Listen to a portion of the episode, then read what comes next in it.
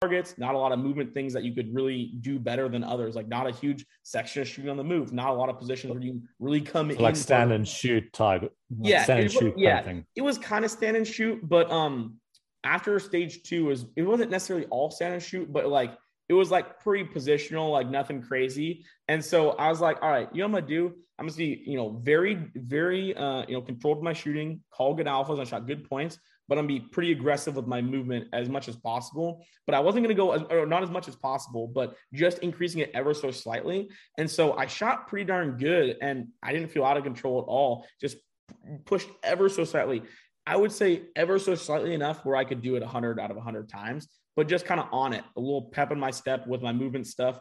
Um, you know, transitioning, driving the gun hard, but shooting stuff was pretty much the exact same. And then able to just claw back back to zero. I mean, I guess I was down by one point, but uh, you could say I'm down, but I wouldn't say I'm down with one point and there's two more days to go. But I basically clawed back to net zero by just ever so slightly increasing it. I wouldn't even go as far as saying it was pushing, um, but uh, right, just kind of doing that. So yeah, it's the first day of what a three day match. So yeah. you know, other people are going to make mistakes, and other people. So being consistent, really well. yes.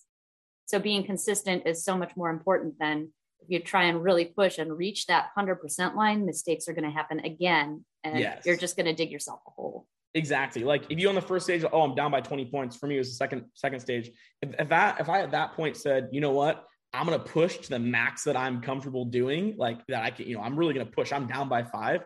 There was no spot where that would be conducive to good results consistently. So I didn't push that hard. I only pushed a little bit, and nor would I push that hard at that stage in the match. Right. So you know where your 100% line is, and you're just like, okay, well, I know where it is, and I don't want to go too far to it, but I'm going to go a little bit, a little bit further yeah. than what I'm comfortable with. Yeah, I wish I could draw a diagram, but like if if this is like super easy and like this is my max 100%, like I could push up to here and feel pretty comfortable. Once I get past there, okay, increasing risk, increasing risk, and then this zone here is kind of like, all right, this the, the, probability of success here is lowered. I still think though that the probability for my success in that is high enough where I need to be deploying it more, but I haven't really been in a situation where I've needed it which hasn't made me, you know, necessarily develop it as much as maybe I should have. But in the few times where I've pushed, I've been very successful every single time. So maybe, maybe I just haven't hit the bad probability yet. I think there's more factors that kind of play into it, how you're feeling, how locked in you are, how your fundamentals are. But I've been pleasantly surprised. And that's something one of, one of the things I'm going to develop this offseason is I think there's a lot more room in the tank just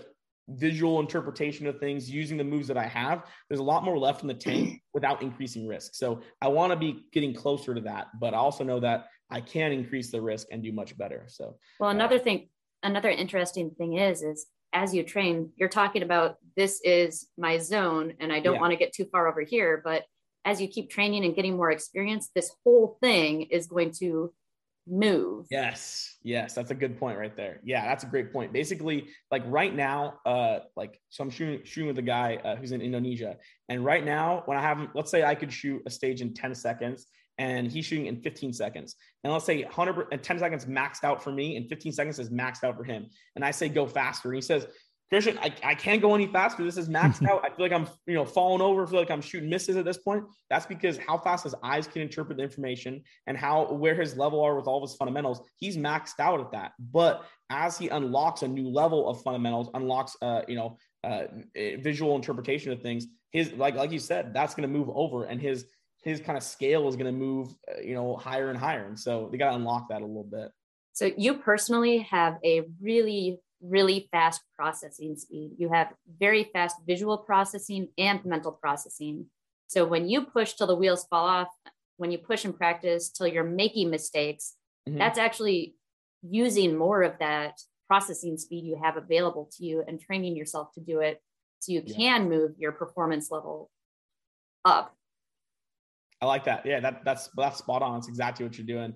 Uh, yeah, I mean, honestly, most of my mistakes have come when I try to dial it down rather than dialing it up. So we're definitely focusing a little bit more on dialing it up in practice and then being able to deploy the match, but just mainly a practice development now. So I, I like that. That's right on. It, okay, so you said something interesting. Dialing it down, you make more mistakes. Yep. What do you mean by that? So like it's it's actually ridiculous and I it's it's been so frustrating because like I'll be up by 60 points with four stages left and I'm like, yeah. And this is before I, here's the thing I keep unlocking new skills, learning more, developing more. So, like, I'm gonna look at myself in six months from now. I'm gonna say the, the Christian that was talking to you guys today is an idiot comparatively to the today. Not, That's right? so true. It, that, it always yeah. happens. It always happens. Like obviously right now I have a you know high level knowledge of stuff, but in six months from now I'm gonna know even more. And then I'm you know uh, I haven't really recanted anything I've said that I thought was like necessarily that crazy or anything like that. Uh, but uh, yeah, as far as dialing it back, I make more mistakes. Like I was up by 60 points 2020 nationals,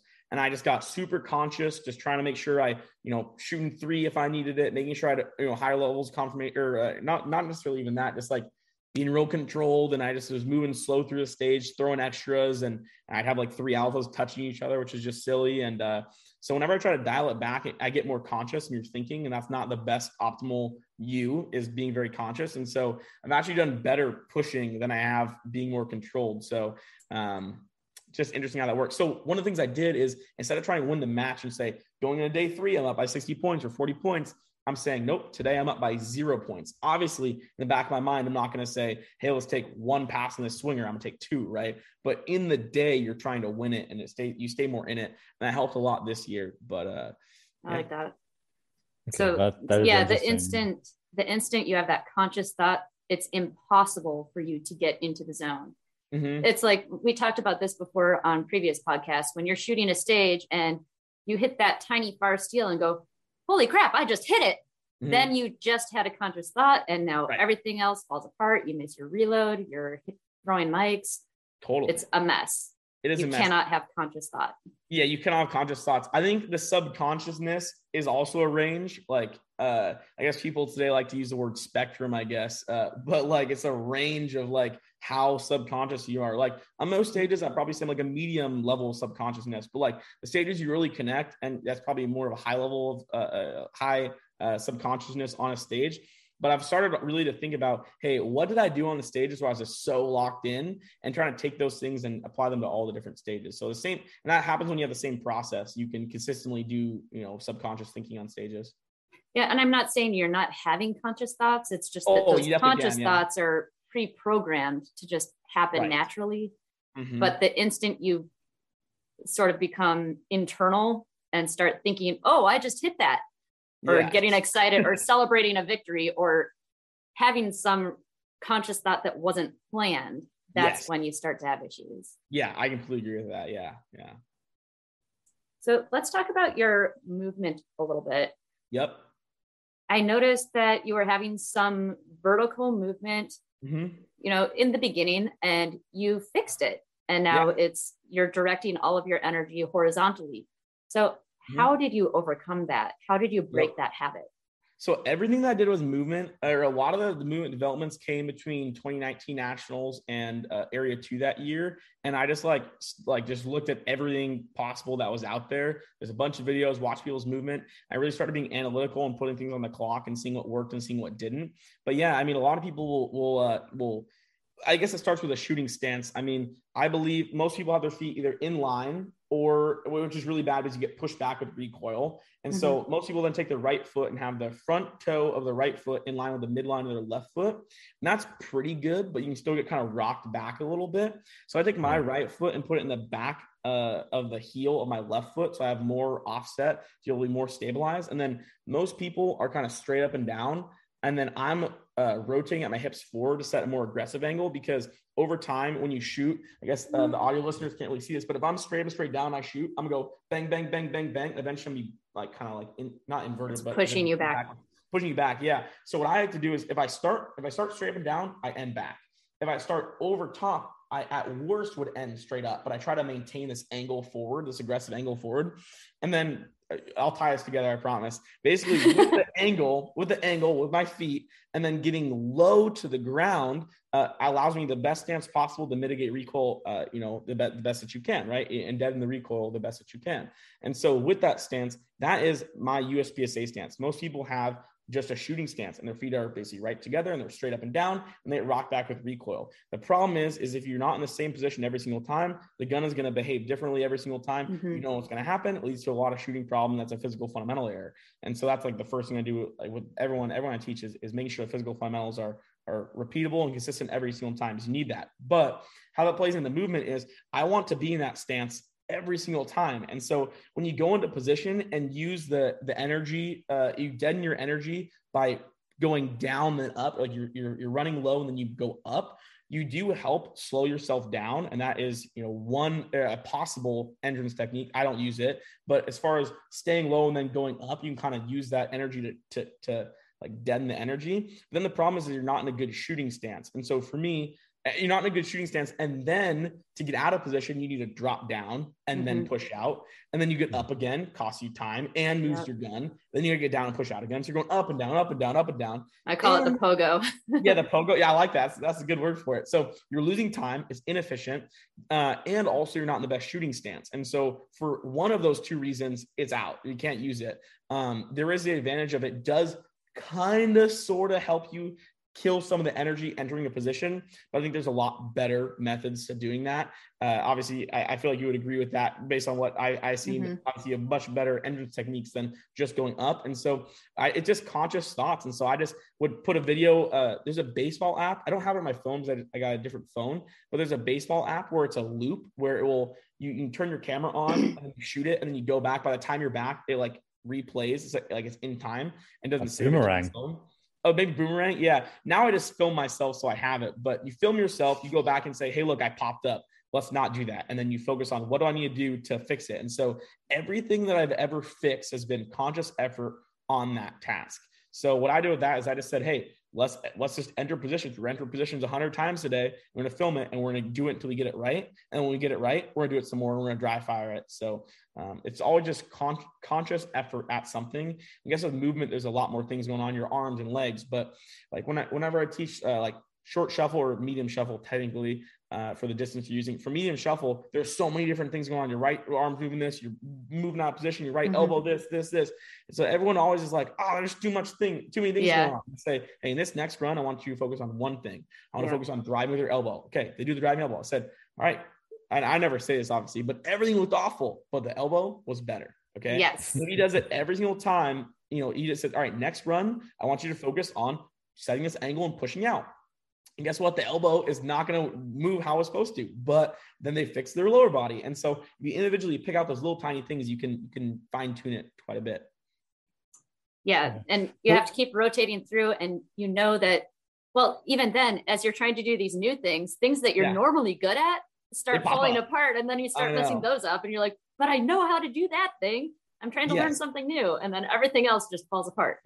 Exactly. So you got to focus on one thing at a time. Like yesterday, I went skiing for the first time in five years with my family. My mom's a really good skier, and and she said one thing, and I said, "All right, I'm gonna work on that." And I started doing it really good. And then she told me another thing to work on, and I was working on that. And she's like, "But now you got to do this." I'm like, "Mom, you're you're you're making me real mad right now because this is one of the things I talk about in shooting." And so on the chairlift up, I said, "Here's how we do it in shooting, right? If you got a grip problem, we're, we're focusing on left hand at a time. Maybe your right hand was good. Now your right hand's bad. That's fine. You fix one thing at a time, consistent conscious effort. And then eventually you can try putting it all together. And then you, you basically hit the lowest common denominator, the one that's not working the most. You focus on that one. You keep building it up. This is, this is like what Dex Bradley from the AMU was talking about on our show yesterday. He said mm-hmm. it's like a bunch of balloons in a room, and each yep. balloon is a skill, and you're trying to keep them all off the ground Yep. And you can only hit one balloon at a time. Yes, exactly. And that, I mean, that's kind of the training system or sort of builds into the training system that I use is if I shoot a match, I then write down exactly what I need to go work on and I hit those skills first. But I have a pretty routine uh, dr- drills and skills stuff that I focus on. So I can, I basically sectionalized every possible skill there is to work on to a very small level, like grip. I have like three or three to five like main things that I practice and, and little abilities and skills and different parts of it that I then do drills for. So normal season of practice, I just go through all those things, just start to finish, start to finish, start to finish. And uh, but as far as like in the mid season, it's what did I just do in a match wrong, and let's hit those uh, and fix them. Yeah. And then if I got more time, I'll go through them again. Okay, so your practice. Let's let's jump into your practice. So yeah. Your practice, um, like a month leading up to the match. How many rounds are you firing per week? How many times are you draft mm-hmm. firing? How many times are you live firing? Yeah. What definitely. does your practice look like? Yeah, I always love this because everyone always like expects me to shoot a bunch, be like practicing a bunch, and it's yeah, like you shoot a million rounds a month, right? Yeah, a million rounds a month. But you know, have a job uh, and you're a student and you're trying to shoot. Yeah, the problem is classes. yeah, yeah. When I got time, the problem is, it's like time for me right now is like crazy, and I, I'm I, I'm 21. Uh, I'm real young, and I, I'm still trying to have a good time with my friends, uh, see people, hang out, like be at school, and so like shooting has always just been like my training, and so I've had to get pretty efficient with it. Like between school, work, family, everything going on, there's just like not a lot of time for things, and so uh, I mean, when I was in school, I was living on campus and uh, couldn't have my gun there for the past two years now. Yeah, for yeah, past two years, I've been able to have my gun in a safe locked because I'm not on campus anymore, which been real nice for dry fire. But uh, I still need to drive at least 30 minutes there and back to get to a range. So like a, a range trip is going to take me two to three hours. So it's a big deal for me to go to practice. So I do a lot of dry fire. Like in the season, ideally, I want to be dry firing like at least every day or at least every other day and ideally every day, like leading up to a match. Like if I had if I had an area two in two weeks from now, I dry fire every single day leading up to it. The problem is if you try to cram too much training close to it, like you're gonna have problems that you just cannot fix and you know are not gonna be fixed. So I try to plan like ahead, like I'll probably start training very seriously three months out from nationals. And that's like real. It's for me, it's realistic. And I know that I can do pretty darn well with it. And I try to shoot as much as possible close to the event so uh, i can like get into like repeatable processes and everything like that but ideally i'd shoot every day of the week i dry fire every day of the week i shoot a thousand hundred thousand rounds a year i do all that sort of stuff but i don't because life happens right i'm not a professional shooter i've basically chosen not to take that path uh, for a variety of different reasons but uh, so I'd, I'd love to do more and it's frustrating at times but one of the things i consistently stay away from is saying making it an excuse. Like I really try very hard to never say, "Oh, well, he he he's gonna beat he he beat me for this." I I mean, his last time I lost like 2019. Like I would never be like he beat me because he lives on a range. He can shoot whenever he wants. He has all the ammo he wants. He has all the guns he wants. They give him free guns and optics, and right. So I never do that, but. So I, you know, I'm I'm very realistic with it. I'm pretty happy with what I'm doing. Also, very fortunate situation of where I can go practice and train. But anyways, back to the specific question. Most times leading up to Open Nationals, three months out, I'll start dry firing every day, every other day when I have time. I try to get my hands on the gun, try to make the gun just an extension of my hands, mm-hmm. whereas I can just look at a spot and the gun goes to it. And uh, you know, when when the adrenaline's pumping, when you're shooting a stage, that I think is a big X factor of being familiar with what you can get away with and having the gun be real comfortable in your hands. So uh, I think being very familiar with the gun helps a ton. Kind of like an X factor, kind of like an additional unquantifiable skill, I guess, at some some points. Um, but yeah, dry fire every other day, uh, leading up to match for three months, and then realistically, most weeks I get out one one time a week and I shoot. Some days it's 250 rounds, and I'm, I'm just done. And then some days I'm really, really, really shooting a bunch. I'm shooting like 400 rounds, but I I cannot remember the last time I had a, a practice session over 400 400 rounds. I'm trying to think. No, I really haven't had a practice session over 400 rounds. So I shoot probably 20,000 rounds a year. Yeah, I think you get to the point of diminishing returns after 100%. about 400 rounds or so. I, I mean, if you're agree. having fun, keep going. But yeah, I, I completely agree. I mean, I would love to do five days a week with 100 rounds rather than you know one practice session with 500 rounds easily. So yeah. you get more processing time too. If you do too many things all at once, then it's it's just going to disappear. It's not going to work its way into your long term memory. Yeah, I kind of joked about it last year, saying when I was warming up, like people will be burning like five mags, and I go over there with ten rounds. I'm just like, bang bang, bang bang. All right, drop, bang bang. All right, bang bang bang bang. I'm done. They're like, want to shoot more? I'm like, no, I'm wasting my good bullets, right? My focused energy. But there is some facts to that, you know, some science to that. Yeah, yeah I think some sure. of the guys as well, like, well, I'm shooting 500 rounds three, four times a week. Um, mm-hmm. I should be good, right? It should be should be training. Yeah. But I think some of them just kind of you're just wasting you're just wasting ammo and making noise past past that point. Yeah, I completely agree. There are some people. Um, oh, I, I guess I don't say like that, but there are people that I know. Let's use two people for example. I got one guy who shoots, you know, 500 round or two two practices with 250 rounds a week, and I got one guy that shoots every single day 500 rounds, and that one guy beats the other guy every single time. It's because they don't know how to train, they don't know what to train, and it's a big problem. And I guess what that person needs to do is they need to go get a class and they know what they're bad at, what to work on, and how to train. Like that's the steps. But not everyone necessarily wants to do that. Some people want to go to the range and burn 500 rounds for fun, just you know whatever. But I'm into the very focused training, and so I, I break down all the different skill sets that I want to train, all the different things I want to train, um, uh, and I just hit every single one of them. And I'm very very just focused on it. And uh, I mean, every once in a while, I find myself like usually when I'm getting into like the arrays section where I'll just go and set up an array and just shoot it all day long, which that's not very good practice. But every once in a while, you know, got to give yourself a little bit of grace there and have a little bit of fun with the training. But usually it's it's not as like glamorous as the Instagram videos and stuff go. Like I'm not shooting field courses in practice. I'm shooting three targets for like two hours and shooting 400 rounds and just like grinding it out, like getting nutty with the level of technicality that I'm I'm focusing on. It's not always fun, but uh very focused training for sure. Yeah, you should be getting yeah. feedback from every bullet you send down range. Definitely. Every bullet means something. Hundred percent, yeah. And being able to process. I can't remember when means. the last time a when the last time a practice session was actually fun. I agree. I agree. I had a blast. I took some new shooters to the range last week, and I was like, "This is fun. Like, I'm leaving the range. This is fun." But usually, I'll end on like a bad rep, and then I'll go home like dry fire, do something like super shooting nerd related. But uh, yeah, it's it's good. Scott yeah, so Green what do you think of taking 50 rounds?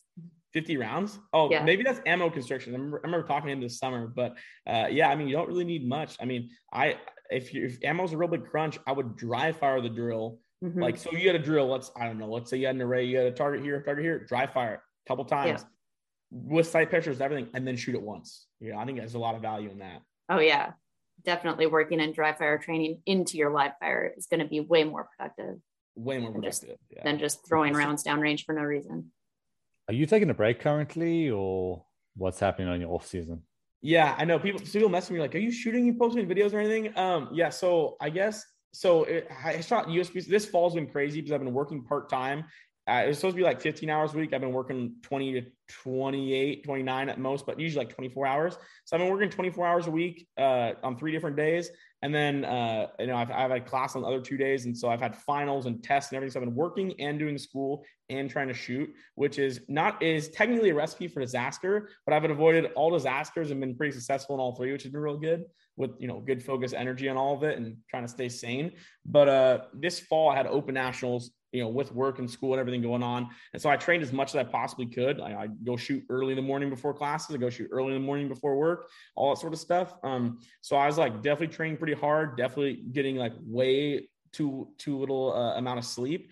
Um, but after I shot Open Nationals, I was like big sigh relief, like all this training, everything. And it wasn't like, oh, I don't want to go practice. I want to go practice next week if I had copious amounts of time, but I didn't. And so I actually didn't pick up my guns until area two because it was like bunch of midterms before and after. And so I just picked up the guns, dry fired. I knew exact things I needed to make sure my like, you know, uh, there's a word for it, but like uh uh it's like non non-negotiable type skills I needed to make sure I was doing. I was like, but I, I dry fired in the hotel the day before, and I was like, "Yep, grip is good to go. This is gonna be a fine match. Like, I'm, this is gonna be fine." And I shot fine, kind of warmed up on the first day, day two, day three, crushed it. But yeah, after area two, I haven't shot the guns besides twice, and one time was to chrono, so I could load ammo for the single stack gun, and the other time was taking my friends out. But I think after Christmas, I get back, uh, I'm gonna get right back after it. So probably uh, mid January, I'm gonna get back to like normal, very consistent training, one time a week, early morning Saturday, and just start ripping.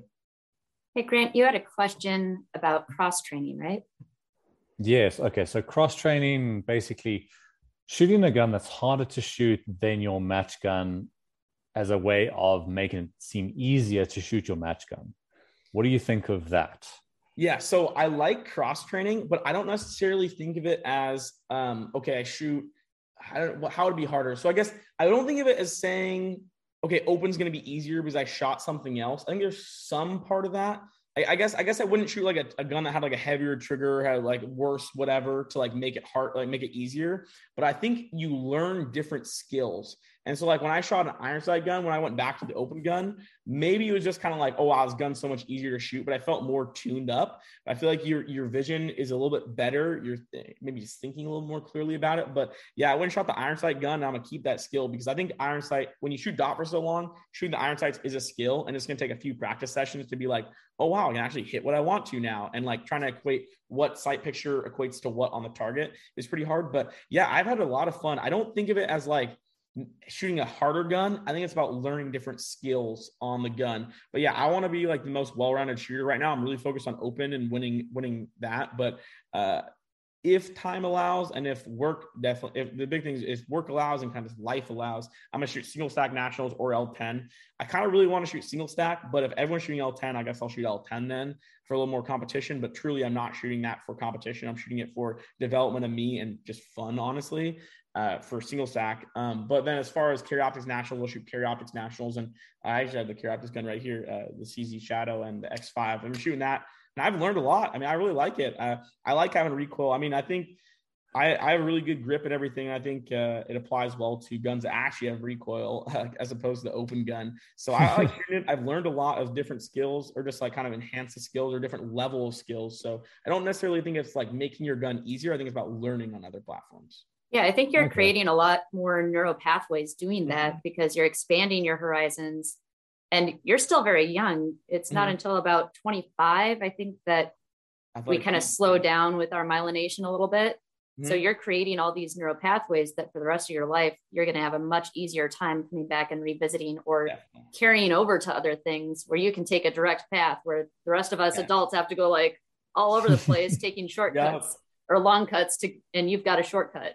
Yeah. I like the science behind it. I, I completely agree with all that. That's really good. Yeah. I mean, it's kind of like, right? Like like I went skiing yesterday, and I, my mom was like, "Well, this will be really interesting." Like, I just didn't want to hurt myself is the main thing. But uh, because I skied when I was really young, I was able to get right back after it. Where I had another good buddy of mine go ski who never skied in his entire life, and I would say he's more athletic than I am, and had just a terrible time and was doing bunny slopes the entire time. And that's because I had done it when I'm younger. So uh, creating the, the neural pathways and everything is definitely definitely something to that. Okay. So do you want to settle the double action, single action versus striker fired debate now, or do you want? To- I think the jury or the, uh, the the court or jury, whatever, is out on that one. Uh, this is I have a I have one that's getting milled and getting trigger work done, so I'll get my optic on it and everything. But I got this pretty much what I'm going to do. Trigger job on it. Uh, I'm still testing the X5 and the CZ. I really like both guns a lot. I'm having a terrible time deciding, and I don't want to like buy a bunch of stuff when I don't know if I'm going to do it. So uh, I'm just trying to decide between the striker fire uh, Sig and possibly a Walther in this gun.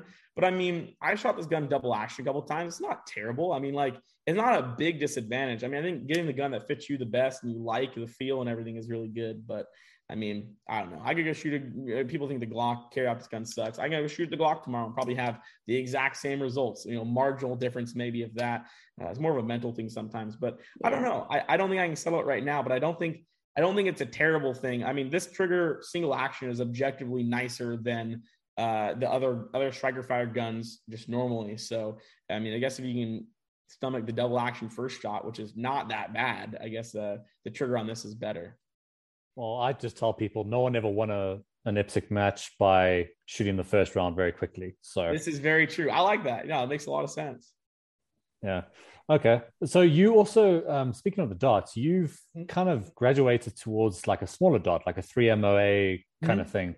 And then most of the guys that I speak to like the biggest massive dot that they can find. Yeah, which is crazy. Kind of, South Africa, so you shoot IPSC. So like the target yeah. difficulty is probably higher. So like, okay, so if I, so some people, sometimes people will say, okay, at this like like this row of five yard targets. Oh man, I really wish I had iron sights. It's like, why is that? Well, you're you're less precise with it, right? You can just slap them kind of in the middle. Whereas a dot, you may get kind of sucked into trying to aiming too much in the center or whatever. And so uh, same thing kind of happens with the dot. So like if I'm shooting close up stuff, if I have a tiny dot, you can try to get you accidentally get like too uh like aim too much, like aim too tight when you're like pretty close on the target. So like a bigger dot makes you be less precise, which will then be better at some targets close range. But when as soon as you get far, you toss a you know a six six or an eight MOA target on the or thing on the on the target, it's filling up the entire head box. So instead of now saying, am I left or right on the head box, it's either on the head box somewhere or off of it, which is kind of scary for me. So I like to be pretty precise with it. So this dot on here is a delta point two, two and 2.5 MOA. Uh, you know, it's a good dot, uh, but I really like the SIG, the SIG dots uh, better and uh, for a variety of different reasons. But no, I've always used a 2.5 or 3 MOA. Those are three. But I think because of the glass size, this is a three. So I like the 3 MOA. Every once in a while, I'll pick up a six. I'm like, oh, this is so nice. And then you shoot like actually hard stuff. And I want I want to grab the three right away. So yeah, I used to use a big one, but that's before I like I just the dot came with the gun. But so yeah. out of curiosity, where do you zero? Yeah, so I guess that's also hot topics. I, I love the, I love the hot topics. All the hot topics. Yeah, maybe we'll talk about the dot the the tape on the dot next. Uh, but uh, right, those are training wheels, not something. Yeah, I don't know. Normally. I, I don't know why I got looped into that. The other day, someone was making fun of the whole "make it happen" thing, and it was like, "Oh, you can put the you can put the tape." We know who that is. Make it happen. and it's like I had never, I had never once taught this taught this technique. I've never once mentioned this technique. I've never once used this technique, but somehow I got associated with it. It makes no sense. Maybe just because I'm a young guy and everyone thinks it's a new young trend. But uh, I got I got no bad feelings for it. There's obviously you know joking of some sorts, but uh, I, I I don't teach it at all or do anything like that. I haven't even tried it myself. Am I going to try it now? I guess I just got the perfect you know little little poke to to go try it and see what I think of it. But um, that's what I think on that. What was it? What was the, the other hot topic we were just on?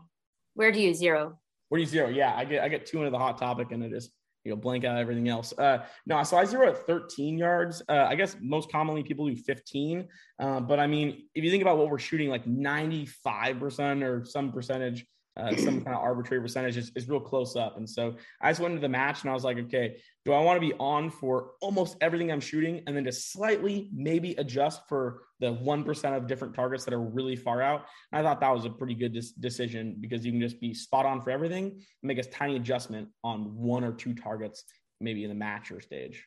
Would you consider making a, an adjustment for IPSC? Maybe I'd put it at 15 uh, I don't know if I go as far as 17. Uh, but I mean, I guess what would be kind of cool is, I mean, there's no data on this, but say if you like mapped out every target at different matches, and then you know, okay, I want to be zeroed for what 95% of the targets are. And maybe it's like 17 in an IPSC match. I bet it probably is a range again of like 10 to 17 if you're at a USPSA match down south with a bunch of open targets at five yards versus maybe an area eight match versus maybe an area two match versus IPSC world shoot. So I don't know. I may change it, but I feel pretty comfortable with it. I've, I've shot some pretty far targets and it's not a big deal. Uh, it's a big deal when you start hitting no shoots or throwing them over the top, but it's pretty easy to adjust. But definitely, I can guarantee you'll have 50 yard targets at the world shoot. Yeah. And for the 50 yard target, I just aim bottom of the alpha and they go right in the center. And it's just like, for the three, I'd rather just adjust for it. But I may go further for IPSC, maybe 15. Maybe maybe I uh, kind of dollar cost average that one and go 15 and then 16 or something like that. But yeah, yeah they the also have these little tiny guys. Sorry, mm-hmm. you go ahead. they also have these little tiny square plates, and they put them out Ooh. fairly far. And they're painted all different colors. Sometimes they're even painted brown with a brown background. Oh, nice. nice. And sometimes they have sometimes the targets are all different colors. So you may want to practice shooting that just to get outside yeah. your comfort zone a little bit. That's perfect. Luckily, uh, there's a lot of cowboy action guys and like skill shooters locally. So I'll get like green, red, brown, different painted colors and stuff. So I do practice on that a little bit, but I, am ready for all that. I want, I want all that. I want all the difficulty. I want all the hardness. I'm, I'm ready to go for it. But definitely consideration as far as zero goes uh, to look at. So yeah. Yeah, the general rule of thumb in IPSC is 0, 25 and just hold over for everything. Yeah, I don't know if I like that though. Holding over for everything, I'd rather hold under for a few than hold over for everything. I don't know. That's kind of my thought on it. 25 seems so far because I'm, I'm oh, I gotta do some math on this. It's gonna really throw you off on yeah. close partials with no yeah. shoots. Yeah, so if you're not used to it. on it close and then just aim a little low at the far stuff, which can kind of be nutty when you have a partial and you're aiming into the partial. But I, it has to be pretty far for me to do that. And then, yeah, I, I don't know. I like I like what I'm doing now. It's worked pretty well. But, I think this is one of those personal preference things of I'm yeah. used to my dot at this distance and I'm not going to change it. Yeah, I think there's a quite a bit of that, but then also like objectively, is there a range that's more suitable for one than the other? So, uh, yeah, I like it that'll be interesting to see how that pans out. Yeah, it'll be good. Uh, I'm I want the harder matches. I want the further targets. So I'm I'm I'm down to apply that to some things. But uh, yeah, I mean, it worked so far on the far targets that I have shot. I shot my alphas on it. So uh, I don't know, but right. I'm definitely open to change. I'm not. I'm I am so against staying hard and fast and locked into something. Like I guess I guess if You're you say I say something now, like if I said like, oh, I'm doing 13, I'm not afraid to uh, two months from now put it to 25, you know? So I don't know. I'm open to it, but everything has to, I have to, gotta have a thesis behind anything that I do with any of this stuff. I wonder if six months from now, Christian is going to look back at this and go, "You should have probably done something else." We, we, may get close to 15. I don't think we're getting to 20, but yeah, no, I like it. That was pretty cool. Yeah. So let's talk about the world shoot. Are you doing anything specific to prep for that? Like, for example, the the walkthroughs are a little different. Have you shot it yep. before? Yeah, so I shot uh, I, I, talked about the excuses thing earlier, so I'm not even gonna get into it. But I shot IPSC nationals when I was real young, like three, three, four years ago. But that's um, in the US, so it's not quite the, the same. Not quite the same. Yeah. I mean, what's cool though is I know I'm gonna like IPSC better because I want yeah, I want challenge. separation. I want the challenge. I want the separation. Uh, like if you look at uh, you know nationals this this year, zone one and zone two, like the targets, like the stages, like you know, no offense to any of the stage designers. Like I have uh, so much respect for the people that put on the matches and do the hard work because I'm not the one running the timer. I'm not the one putting the stakes in the ground. And I've done that before locally and different events, and it and it's terrible. It's really really hard, a lot of hard work. But I think objectively, those stages were a little bit too easy, and and separating yourself is much harder. I use the example of taking, um, and not saying that I I'm putting myself in this shoes, but like if you took an NFL quarterback and a college quarterback, obviously the NFL quarterback is better than the college quarterback all right, now let's prove this. If I took it, took them, and I said, you're gonna throw 100 footballs through a 15 yard hula hoop, okay? You know, the, the NFL quarterback's probably just gonna barely beat the quarterback because it's not that much of a challenge. But then mm-hmm. if I mm-hmm. put a hula hoop at 15, 25, 50, and 100, the NFL quarterback's gonna, gonna smoke the guy because he has more chances to show his elite uh, and just better than the other person's skill. So I wish they were a lot harder. But as soon as we got into zone three, I knew it was going to be game over because the first stage were very far steel, and uh, other competitors took them up close. But I was confident in my my better ability at distance to shoot very accurate, and I you know trusted the process of my training and everything. And I went right to the back and went one for one up until the last steel.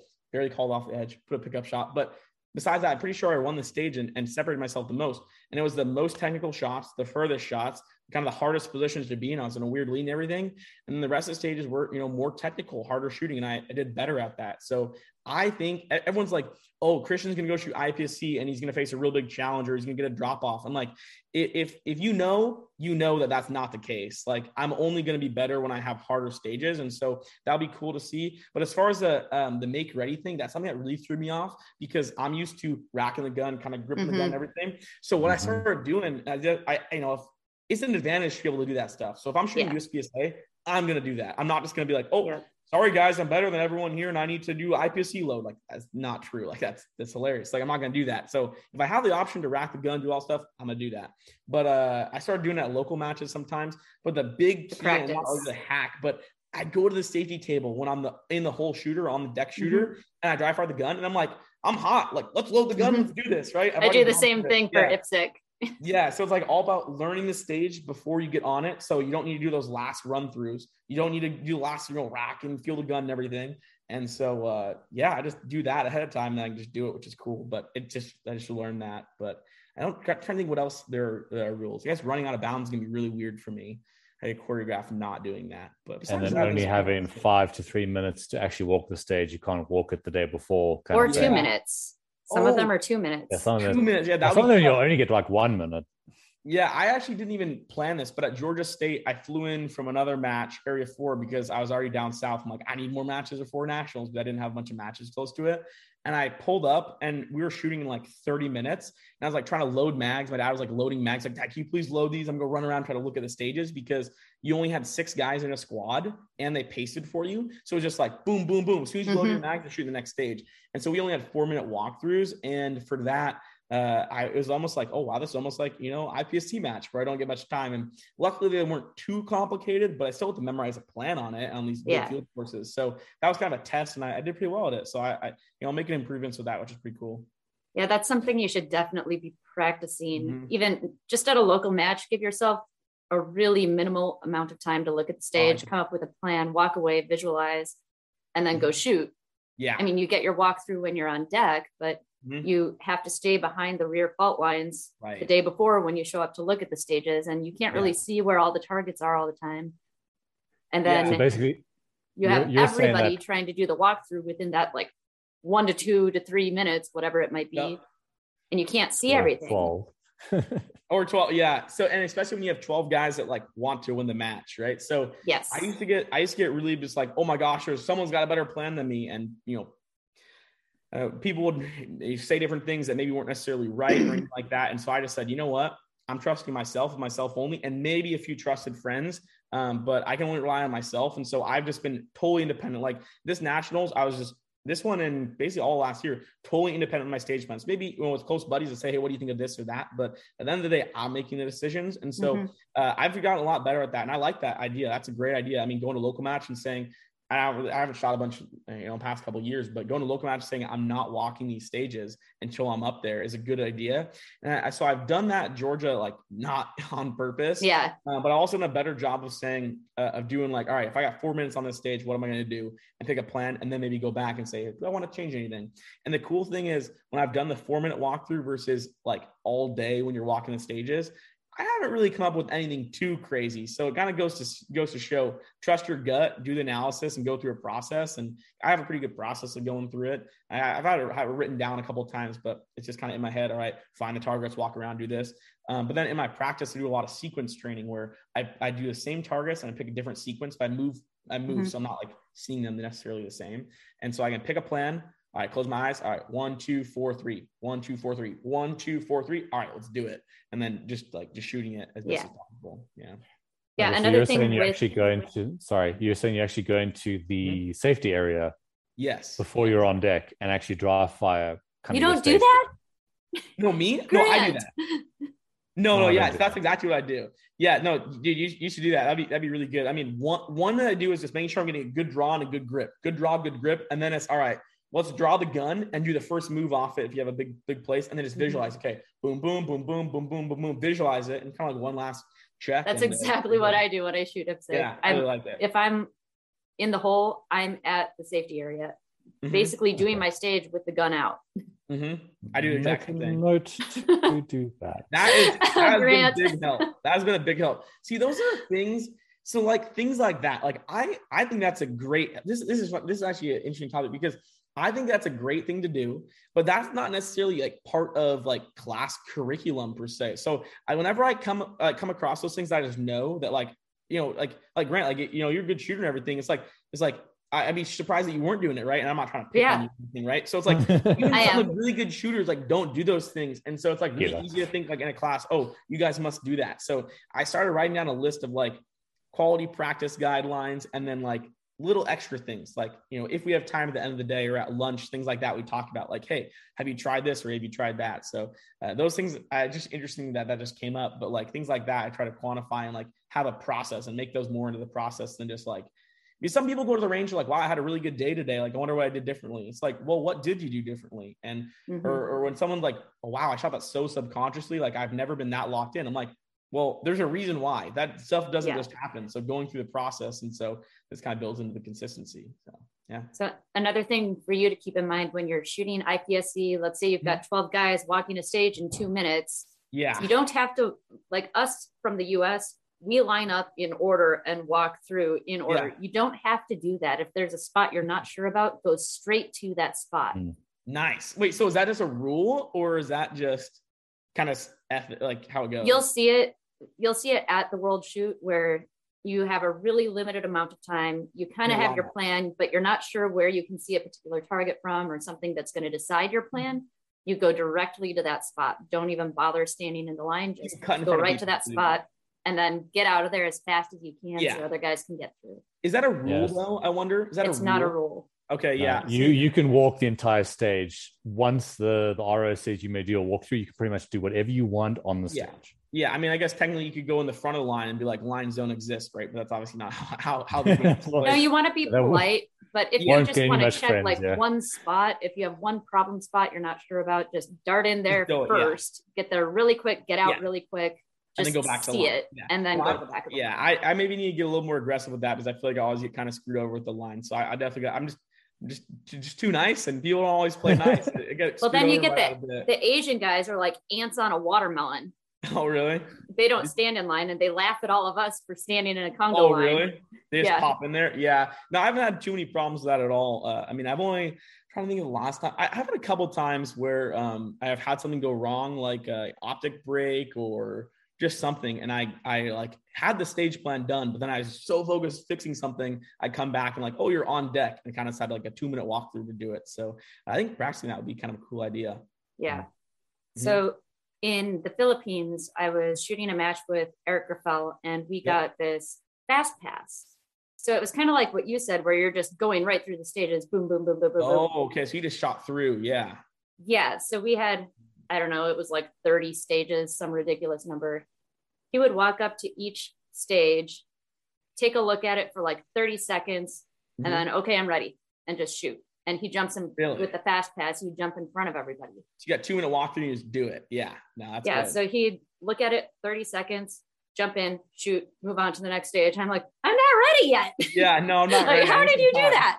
Yeah, yeah, you got to get to a, like like eventually when you're just done like memorize the sequences and practice like and the more complicated the better. So like this is like Yes. overall theme of like practice. Yeah, you, like you totally totally are on this. Like if you raise the difficulty of your practice, you to match and easy. So like if like I know Eric does a lot of the big courses of fire and stuff. And I, I do a lot of similar stuff with different restrictions on different like distances and everything. But uh, like I'll do things where I'm I have like five different like arbitrary positions I just made up. All right, you Mhm. know this cone, or if I brought the cones, cones, or this box ammo, this mag. All right, from here you do this and then reload and then strong hand and then move back in the weak hand and then reload and, and then grab this whatever. So I make these like super complicated sequences because then like these stages are just like wow, like this is so easy. So it's all about like you know you got to put in the work and then uh, then it'll be a lot easier when you do it.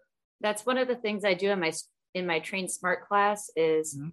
I will pair people up and then person one gives person two some Yes. messed up plan that they would Love it. never do Yeah, and then they switch.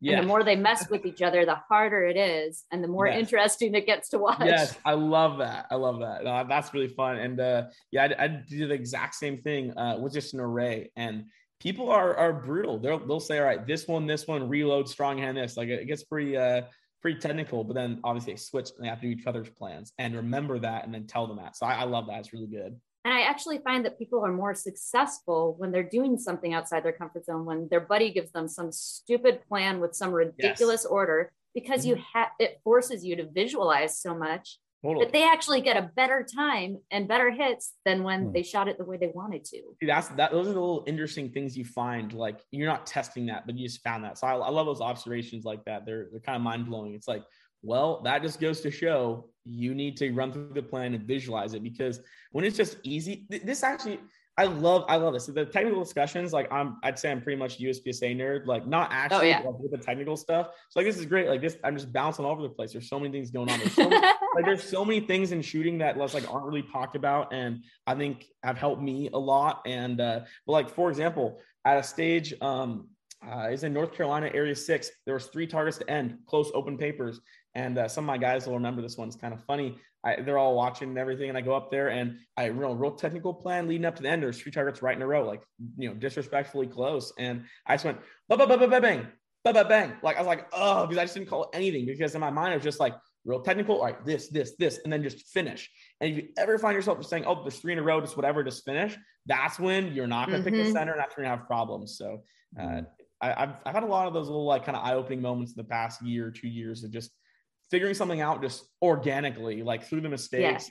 And it, it really drives it home. And I think if you're not paying attention, it's very like I used to not pay attention as much, I guess. Uh, I don't even know, can't really explain it, but now I pay attention. I find these little tools and tricks that have helped me a lot.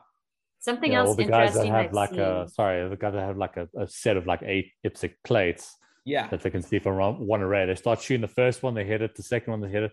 They start speeding up the third, fourth, Yes. speed up on the fifth, and then the last two they completely miss. Yes, exactly. So like I put more emphasis now on the last plates rather than the first plates, like things like that. They're Yeah. like really emphasizing like the center of each plate, not just oh I'm gonna go shoot the rack. Yeah, so little things like that. Something else really interesting that I've seen in matches Mhm. is when there are a couple of close targets, let's say two targets at five yards, and somebody's doing their stage plan and they think, I'm going to shoot those two targets as fast as I can. What their brain does is thinks, I want to shoot them both at the same time. And they end up shooting at the space in between crazy. the two targets because they split the difference. No, I haven't seen that before, but that's crazy. Yeah. No, I've seen that several times. Jeez. Yeah, that's tough. Uh, yeah, you really hate to see that one. Yeah. it's such a bizarre thing the way our mind plays tricks on us. Or you're trying to memorize this memory stage and you skip over the one target that you know exactly where it is that's right, right. in front of your face and don't even engage it. Right. Yeah. You're I mean, so I'm, focused on the ones that you don't know for sure where they are. Yeah, exactly. And like the ones that are like right in front of your face, you go by, and then the one that's tucked behind the little corner, you remember. Yeah, I'm not a huge fan of memory stages. Like we were just talking about the time limit. I think you should be able to figure out a stage in two minutes consistently. And mm. if it's not, the stage is too difficult. But uh, yeah. I, or you I need to practice it more. when people throw in a memory like, stage, like yeah. Oh, if sorry, people throw in a memory stage uh, in nationals, like here's a memory stage, like okay, that's fun. They'll separate the men from the boys and all that garbage. Like you know. Yeah. But it's like when you have memory stage on memory stage and then another memory stage, it kind of like ruins it ruins the flow, ruins the fun of the whole match. Yeah. If you have a stage where the entire day before the match, every single competitor is there for at least 30 minutes or even more than like 15, 20 minutes, like that, there's a problem with that stage. Uh, so I don't really like the mem- the memory st- like oh every stage is memory stage. That is true. Every stage is memory stage. But when targets are like hidden and tucked behind things is like very confusing. That's not necessarily like a stage that's going to test people's. I mean, I guess it tests the skill of can you memorize a stage, but you do that anyways. And I, I don't really like them as much, but they can be fun. I like shooting them at local and regional matches and or local and maybe state matches. But as far as regional and national matches, I think pretty straightforward. Uh, you know, with some options, right? I like options; they're pretty cool honestly, I would be fine if there was no options on stages. It was just who has the best skill and ability on this stage and who can deliver. I'm fine with that. But I do like options sometimes. They're kind of fun to play around with and play to your strengths. I think having a memory stage in a match is a good thing to test that skill of visualization yeah. and memorization. But yeah, like you said, every single stage in the match, that's not even going to be fun. It's yeah, not what yeah. we're there for.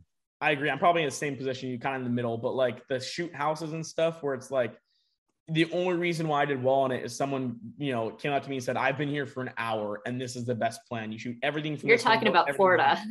Well, oh, I don't know about Florida. It's like different. Shoot- oh, wait, maybe the Florida one. You know, that shoot house was pretty easy in Florida. Florida was totally fine. I guess the one in 2019 at Utah was like people were putting hats on top of targets and being like, all right. Oh, yeah, that's the one I was thinking hat. of. It, yeah. was Utah. Yeah, that was that yeah, was, I shot that, that one too.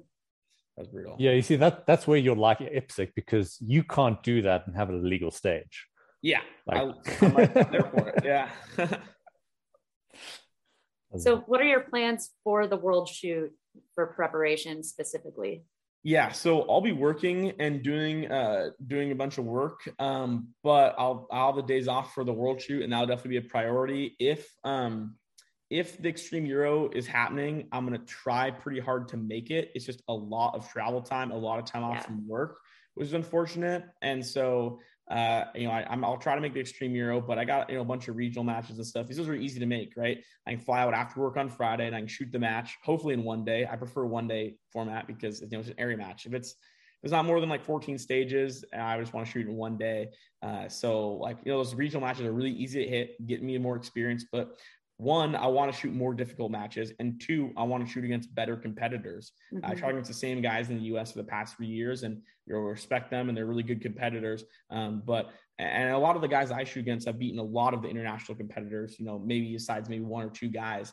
Um, but uh, yeah, I want to shoot against better competitors, more challenging stages, and I'm up for any challenge that's out there. And uh, yeah, hopefully get to the Extreme Euro and the World Shoot. And as far as training goes, uh, I'm just gonna make it work. That's kind of always what I've always done. Is kind of make it work. You know, drive far when I got time, live far when I got time. Just, just make it happen. Honestly, like I just don't have time for it. But uh, time for training sometimes when I'm working and doing school, but I would just wake up at just like terrible hours, like, you know, four or five in the morning, drive over here, grab my guns and go shoot. And so I'll try to shoot more, but I got kind of my whole gun situation sorted out. Got a bunch of guns now where I can train and practice and get a bunch of rounds down range, but just I'm focusing on my individual skills I want to develop. I also want to develop, you know, pushing and doing that stuff we are talking about. And then, um, you know, a few more technical elements I want to toss in there, but feeling pretty good, got a pretty good base. And I, I know not only with my current skill level would more practice make me better i also know that with more practice i could expand my current skills so i kind of feel like there's a there's a range of I'm right here. Up to here is with practice, how much better I can get.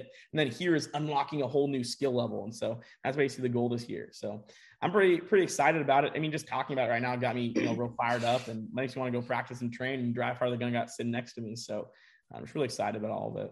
There are going to be a lot of things that are outside of your control that you may have not have had to face before. Mm-hmm. Well, for example, jet lag is going to be one. Yep.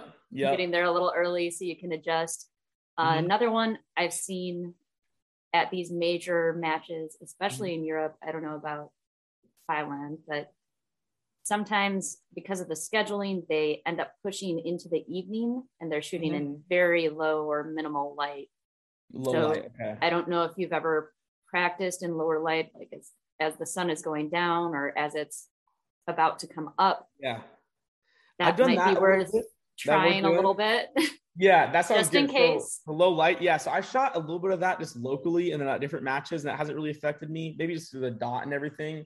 And then uh, yeah, I just I'm just ready to, to make it happen in general. I mean, I'll do whatever it takes. If it you know if I if I think that's gonna help me, I'll, I'll you know if if I'm gonna get four hours of sleep or five hours of sleep and be jet lag, I just won't sleep and go practice and just shoot with no sleep just to get the experience. Obviously, right. I'm probably not gonna do that, but luckily I've the more experience I've had, the more well-rounded I feel. Like I showed up to Georgia with like like two or three hours of sleep and shot it, and I've shot sick. That is not conducive to results. Uh, shooting no. uh, that's really bad actually. But uh, I've shot semi-sick and done well. I've also shot really sick and done very poorly. But now I'm putting myself uh, through more, you know, harder training and stuff. But some of those things are not of my control. But I think there's a certain uh, like personality type that kind of just like, oh my gosh, like you know, uh, what happened, my grip screw fell off and uh, you know I don't have a replacement. It's not going to affect the, the, the performance at all. But they got it in their head and everything. But right. I've had I've had some serious gun things in my head while I'm shooting matches.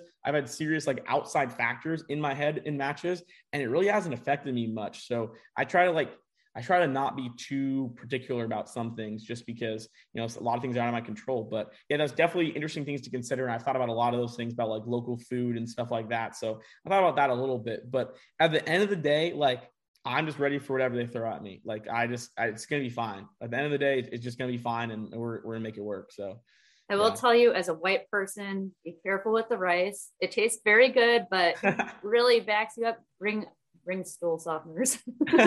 I'll, be, I'll, be, prepared. I mean, Shannon talked about eating granola bars and saltines and water. I thought that was hilarious. He, he, he's just ready to make it happen too. I mean, he's a great guy. But uh, uh, yeah, I don't know. I don't know if I'm gonna go that crazy with granola bars and everything, but or with the rice, I probably won't. I'll probably stay away from it. Probably just you know yeah. eat what I you know maybe find American grocery store, just bring food over or whatever. But I'll, I'll figure that out for sure and be more planning closer to the event with stuff like that. But but definitely be good and getting travel. Don't eat. Don't like eat the McDonald's in Thailand, apparently. That's like the big no no of. Yep. I'll try. no, I, I, will. I will. Um, and then also, I'm assuming like you've made sure your gun actually works with like off the shelf ammo or something that's loaded by someone else. Yeah, so I I've tried the Ely ammunition. I tried underpower stuff, and like everything in my gun now is very uh you know, just very focused on reliability sake. And I'm not going crazy with springs or extractors or anything like that. Just very consistent, reliable stuff. So it'll work with whatever basically. And, you know, I've shot brass, I shot 15 times through my current gun and it's worked just fine. And so I know there's a little bit of tolerance give there that will allow some of that stuff, which is real good. So yeah, that's, that's an interesting consideration. I think all my match ammo though, I'm gonna bring with me. Uh, but as far as practice ammo, I think I'm gonna buy Thai Arms or whatever they're trying to do. So yeah, because you'll be going su- with you? Sorry, so you'll be oh, surprised, yeah. like especially with the open guys and the open guns being very finicky on ammo. Even mm-hmm. some of the limited guys like have that where it's like they rock up and the match ammo that's provided by the shoot doesn't actually work in their gun. So that would suck. They, the 150 rounds that they were able to bring, kind of that's their match ammo. Yeah, that would suck. I mean, as far as the ammo stuff goes, it would be springs or then extractor tension, depending on the rim size and then depending on the power of the ammo. So, like, I feel pretty confident I could mess with that if I had to, but I know that my gun can run minor just barely. So, or, or sort of kind of. So, I mean, I think medium power factor ammo would work just fine. So, I think I'm pretty much set on that, but but definitely an interesting consideration. But match ammo, I'm gonna try really hard to bring all my own. And and yeah, Kita, my uh, my mom and dad I think are going to the World Shoot. So they'll be that's perfect because they're, they can carry some of your ammo in their bags because yes. it's limited to 11 pounds. Yeah. Or 11 kilograms. 11, yeah. And I guess the cool thing though is I've never actually had anyone weigh my ammo before. I'm still waiting for the day that someone weighs my ammo. Maybe that's just because I'm being naive. I've never flown internationally with guns, uh, but I've never had anyone weigh it. So I don't know. No, it's it's 11 pounds, right? 11 pounds. Yeah. yeah. Like, what if I just put 50 pounds of ammo, or let's say I put 20 pounds of ammo? I mean, are they going to take my ammo and weigh it? I don't know. Sometimes they do. I have seen it happen. It's pretty rare. So when you travel internationally, mm-hmm. you have to have the gun in a separate suitcase from the ammo. Mm. When you're in the US, they can be in the same suitcase. But in other countries, they require it be in two separate suitcases. Gotcha. Yeah. So they could weigh it then. But I'd probably put the ammo in. I probably put 11 pounds in something and carry it and be like, this is my match ammo. And then different suitcases and kind of move it around and have it tucked in in different places. Yeah, that's what chat, I do too. Chat to Kita how to how to break the system. yeah. So they they'll probably send you a form for the world shoot that asks for what kind of gun you have, you know, make, model, serial number, that mm-hmm. sort of thing. And some countries also require a list of what you're bringing for ammunition, magazines, yeah. things like that. So just make sure you list all mm-hmm. of your ammo that you're bringing, yep. even if it's divided between multiple suitcases. Yep. So, so that it's listed to get it in and also to get it back out. If you have any extra, you won't be able to take it back with you from a lot of countries if you didn't that have it sense. listed originally. Yeah. Okay. Good. Good to know. Yeah. And good. you'll need a form four four five seven. If do you have that yet? I probably do. I, I mean, I luckily with some of the travel stuff, my dad's been very helpful with, so I'm, I'm sure we got that, which would be good. But I'll, I'll make sure to check okay. all the boxes. We have a few little checklists and protocols people sent over for that sort of stuff. So oh, okay, I'm sure it's on there. I just haven't looked over it because the world too keeps getting moved, unfortunately. Right. Yeah. yeah. but we'll Did see. you have any sponsors you want to talk about? Yeah, uh, I really want to talk about my mom and dad who have consistently helped me uh, throughout my shooting career, which has been really awesome. But uh, yeah, I only uh, represent companies that I truly believe in and I really enjoy working with. And uh, so I'm really thankful to all my sponsors and uh, maybe we could just link them at the end of the video or something. But everything I use is something that one I actually use and I actually believe in, and uh, I would never use something I didn't truly believe in or, or didn't work well with people. So um, yeah, I love everyone that I work with, and then uh, had some really unique opportunities with different companies, and really grateful for all that. I love how you think your mom and dad. I was Grant and I were talking before the show about how his hero is a 21 year old boy, and my hero is a 24 year old girl, Maria Gushchina. Oh yeah, she, she's great. I've never met her before, but she's obviously very very impressive individual. But yeah, I mean, my mom and dad. Uh, I'm not even really talking about was like financially supporting me with different gun stuff when I was growing up, uh, but more just like the way they raised me and kind of brought me into sport and been supportive of it. I mean, it's not always like a monetary thing; it's their time and effort and energy and support, and uh, so I really appreciate that that emo- that emotional support can be worth Definitely. more than than dollars. Yeah. Yeah, hundred percent. And it's, it's been pretty cool uh, having that matches. Like I always like tell them like I'm like you guys don't need to come to this. They really enjoy it, and so it's kind of it's been pretty fun to share those experiences with them. And uh, I know my mom would uh, enjoy if I put a few more points on uh, other competitors before the end, so it doesn't get as tight. She doesn't really enjoy that, nor do I. um, She's biting her nails. Yeah, no, she doesn't enjoy that as much. I mean, sometimes I sometimes I kind of like it, but uh most of the time I'd rather just be up by 100, 200 points. So yeah. So is there anything we didn't cover that you did want to touch on today? Trying to think. I think you pretty much covered everything. Uh, I guess not really much anymore to talk about. Yeah. I mean, looking forward to the next uh, year. Yeah. I want to cover the yeah. showdown of the century that all the international guys are looking forward to. you versus Eric Grauffel in open at the World yeah, Shoot. Let's do it. I'm I'm ready. Like I mean, like I said, I'm I'm ready for any challenge. I can only control the controllables. Controllable is how I train, how I practice, how I develop the shooter that I am going to be when I show up on the range. And I'm ready for absolutely any challenge. I'm ready for you know anyone to come down and shoot any division. And uh, I mean, I'd prefer it to be open, but uh, no, I, I, have a lot of respect for Eric. I think he's an amazing shooter, and uh, yeah, a lot of respect for the guy. But um, I think uh, you know I'm gonna do real well, and, and I'm ready to compete against anyone, anytime with open gun, and I'm just really excited about it. And uh, you know, obviously very humbled to you know shoot shoot the same stages, shoot with him, and shoot against him, and uh, yeah, we good. I mean, I met him at Shot Show, and I think 2019 and we were even talking about shooting each other shooting against each other back then. And uh, so yeah i'm ready for it. That um, freudian slip there. Oh yeah shoot, shoot, him? Yeah right? Yeah no no no. Shoot shoot against him. And uh, you know shoot with each other at different matches. So uh, no i'm i'm really excited about it. And yeah, like I said, respect the guy. Uh, you know, we're we're play fair. You know, play hard for sure, and uh, you know, the, the best uh, the best shooter at that time, that moment, win. So I'm looking forward to that, and looking forward to kind of display my skills a little bit. Yeah, I don't think there's any USA. lack of respect between. I don't think there's any lack of respect between you or Eric. I think you both respect yeah. each other as uh, massively as as, mm-hmm. as shooters, and yeah. the entire world is looking forward to seeing kind of that matchup and and see what the what transpires. The youthful yeah. youthful exuberance versus the the old the old lion. The experience. experience. yeah, the experience. Yeah.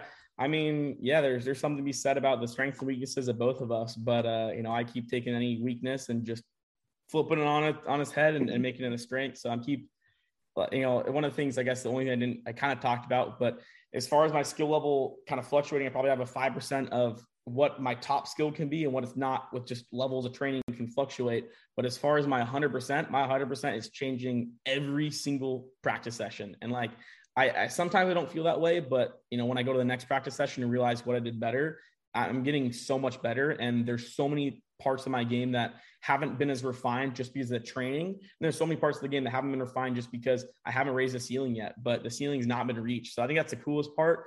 And uh, I'm looking forward to be successful in that challenge and at the world shoot.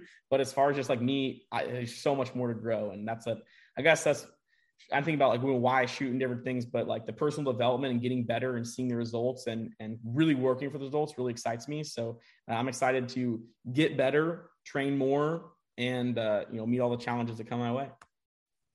I'm very excited. Well, thank you. I appreciate see, that. To see this.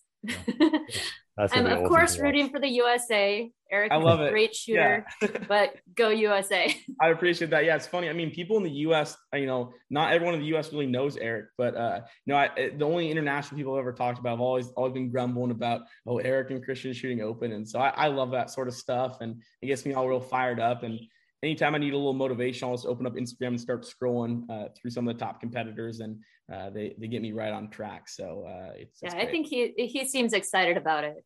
Yeah, I think I think we're both pretty mutually excited and spurred by each other. So uh, I think it's I think it's a good thing. Well, I'm really, I'm personally, I'm rooting for you. I really want you to beat Eric. so, you know, all the best. I would not be, I appreciate that. I would not be offended if you're not rooting for me, uh, anyone. No, I am. I definitely am. I, I appreciate it. Thank you. Yeah, I'm, uh, I'm working hard and uh, doing everything uh, I need to do to make it happen. The cool thing is, I know exactly what I need to do uh, to win against anyone, not just Eric, but uh, just to win in general. So I just got to do that. And that's just up to me and it's my controllable. And, and so I'm really excited. All right. Well, thank you so much for coming on the show. Thanks for having me. This I think we're going to have to split this into two segments. Oh yeah, sounds one. good. Yeah, I had no idea what to expect on this podcast, but I was uh, really pleasantly pleasantly surprised and really enjoyed talking to both you guys. Yeah, yeah I, awesome. Thank you. I really like getting into the nitty gritty about shooting and training and all the the real stuff, not yeah, so much stuff. Yeah. Oh, yeah, I was talking to you like three three yeah. math nerds talking talking right. math. So. yeah, which is tough because I wasn't math always wasn't my strong suit in school. Is other stuff. So I guess uh, this is you know increasing a weakness again here. So uh, we love to see it. But thanks for having me. No, on. you're very good, guys. Thank you. All right, thank you guys. Awesome.